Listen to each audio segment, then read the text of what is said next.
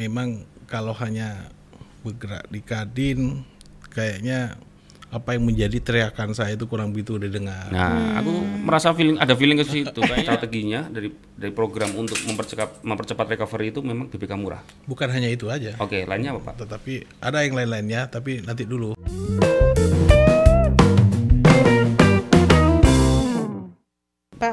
Menurut Bapak lapangan pekerjaan di Batam bagaimana? Soalnya wali kota target- targetnya pariwisata loh nih, Pak. Padahal masyarakat luar Batam tahunya Batam banyak lowongan. Langsung nanya ke pengusaha ini. Gimana Pak? Mahyar? Ya, eh, sebenarnya ini harus berbarengan antara industri dan pariwisatanya. Nah, kami memang dari Kadin memang fokusnya di industri. Nah, industri tentu eh, juga mestinya akan dibarengin dengan pariwisata. Mm-mm. Nah, kalau saya rasa Pak Wali Kota juga dalam hal ini akan sama persepsinya bahwa harus berbarengan antara industrinya dan pariwisatanya, bukan hanya fokus di pariwisatanya. Nah, tentu akan juga dibarengin dengan industri karena Batam ini kan sudah dari dulu kan memang DNA-nya industri. industri. ya. Oh, oke. Jadi yang di rumah tunggu sabar satu tahun lagi ini. 11 Amin. itu ya Pak. Iya. Ada lagi? Ada lagi? Oh pertanyaan Oh, habis. ya ya ya ya ya ya. ya. Pak Pak Maruf ini kan eh, pengusaha dua dua kali ketua Kadin Kepri dan sekarang eh, mulai apa masuk ke politik. Jadi kekuatan lobbynya untuk tadi misalkan memperjuangkan teman-teman UMKM terkait dengan eh, online tadi mestinya eh, kita punya harapan besar ke ketua Iya, Kadin betul. gitu atau gimana? Gimana Pak? Nah, lobbynya mestinya ini kan. Iya. Nah, jangan eh, maksudnya jangan lebih ke Amerika aja Pak. Maksudnya ke situ bisa gitu. Sebenarnya eh, saya masuk ke politik itu kan DNA saya memang pengusaha ya, Eh, tetapi memang kalau hanya bergerak di Kadin kayaknya apa yang menjadi teriakan saya itu kurang begitu didengar. Nah, aku merasa feeling ada feeling ke situ. Kayaknya pengen teriakannya tuh bi- biar lebih kerasa gitu nih. Ya? gitu ya Pak ya, gitu ya Pak ya. Iya, iya. Oh, Alham- Alhamdulillah setelah masuk ke Kadin eh, ke partai ke- politik, partai politik.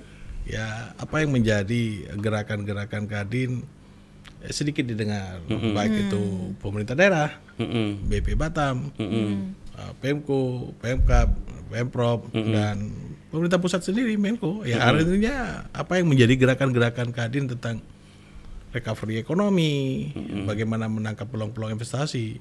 Ya, alhamdulillah direspon.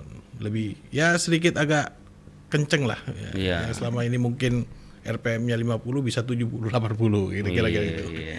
Kebetulan men Menko-nya ini sama satu partai dengan Pak Pak Mahro. Cari sendiri siapa? Ah, kebangetan kalau nggak tahu. Ya.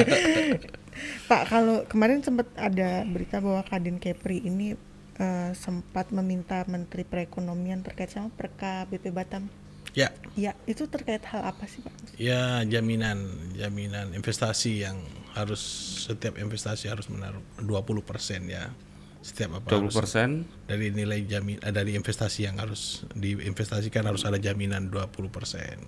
Oh, Jadi oke. itu yang menjadi keberatan kami. Tapi alhamdulillah kan sudah direspon Mm-mm. dan perkanya lagi tahap revisi. Oh, lagi Oh, tak- mau direvisi. Oke. Jadi apa yang menjadi teriakan-teriakan Kadin, keberatan-keberatan Kadin, ya seperti tadi tadi bilang, alhamdulillah didengar. Iya, iya, iya. Cukup membantu para investor, Bapak Iya. ini. Pak Maruf, kalau lihat apa tadi ini beberapa pengamat ekonomi bilang resesi, ya. Kemudian eh, kita juga lihat sekarang eh, pengangguran sudah mulai meningkat, Iya. tingkat kemiskinan naik. Ya, Pak Maruf sebagai ketua Kadin sekaligus ketua DP Golkar Kepri, kemudian Menko-nya juga dari Golkar. Batam ini, Kepri ini lima tahun ke depan akan seperti apa? Dengan kondisi sekarang pandemi dan ada prediksi recovery ekonomi akan 3 sampai 5 tahun. Dengan optimisme Pak Mahrub melihat Kepri lima tahun ke depan seperti apa? Saya optimis eh, dan target saya tidak sampai yang dikatakan 3 sampai eh, Lima tahun. tahun Mm-mm. karena saya mungkin bisa menarik itu supaya lebih cepat recovery ekonomi di Kepri ini dan saya optimis bisa lebih cepat dari apa yang menjadi perkiraan Indef itu sendiri. Oh, oke. Terus eh, senjatanya memang strateginya dari dari program untuk mempercepat mempercepat recovery itu memang BBK murah. Bukan hanya itu aja. Oke, lainnya apa, Pak? Tetapi ada yang lain-lainnya, tapi nanti dulu biar ada episode-nya ini.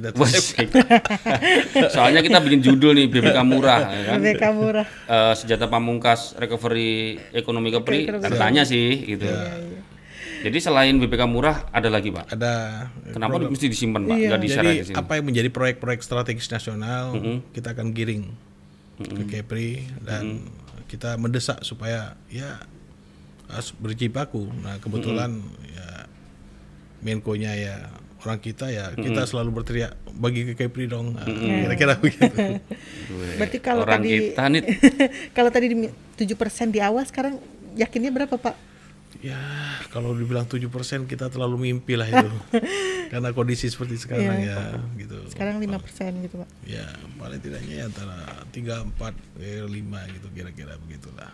bisa pak 3 atau 5 persen bisa ya. Kita harus optimis dong. Jadi tetapi pada intinya tidak ada yang tidak mungkin. Tentunya harus dibarengin dengan apa yang menjadi program-program pemerintah pusat. Ya kalau saya sih bisa.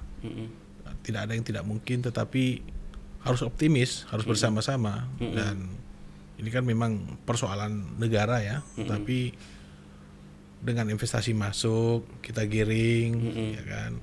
Tetapi ya ya antara tiga lah antara tiga persen kita giring supaya untuk di Kepri ya. Untuk di Kepri ya. Kepri. untuk di Kepri Hmm. karena ada ada ada ada proyek-proyek strategis nasional yang akan dimulain juga. Nah, itu yang kita akan giring Hmm. gitu seperti jembatan Batam Bintan Nah itu itu gimana pak? Nah ini kan Kalau- kita juga Ah, lagi teriakan-teriakan kita. Jadi kita nyuratin ke komisi eh, lima untuk supaya eh, proyek itu bisa secepatnya terrealisasi.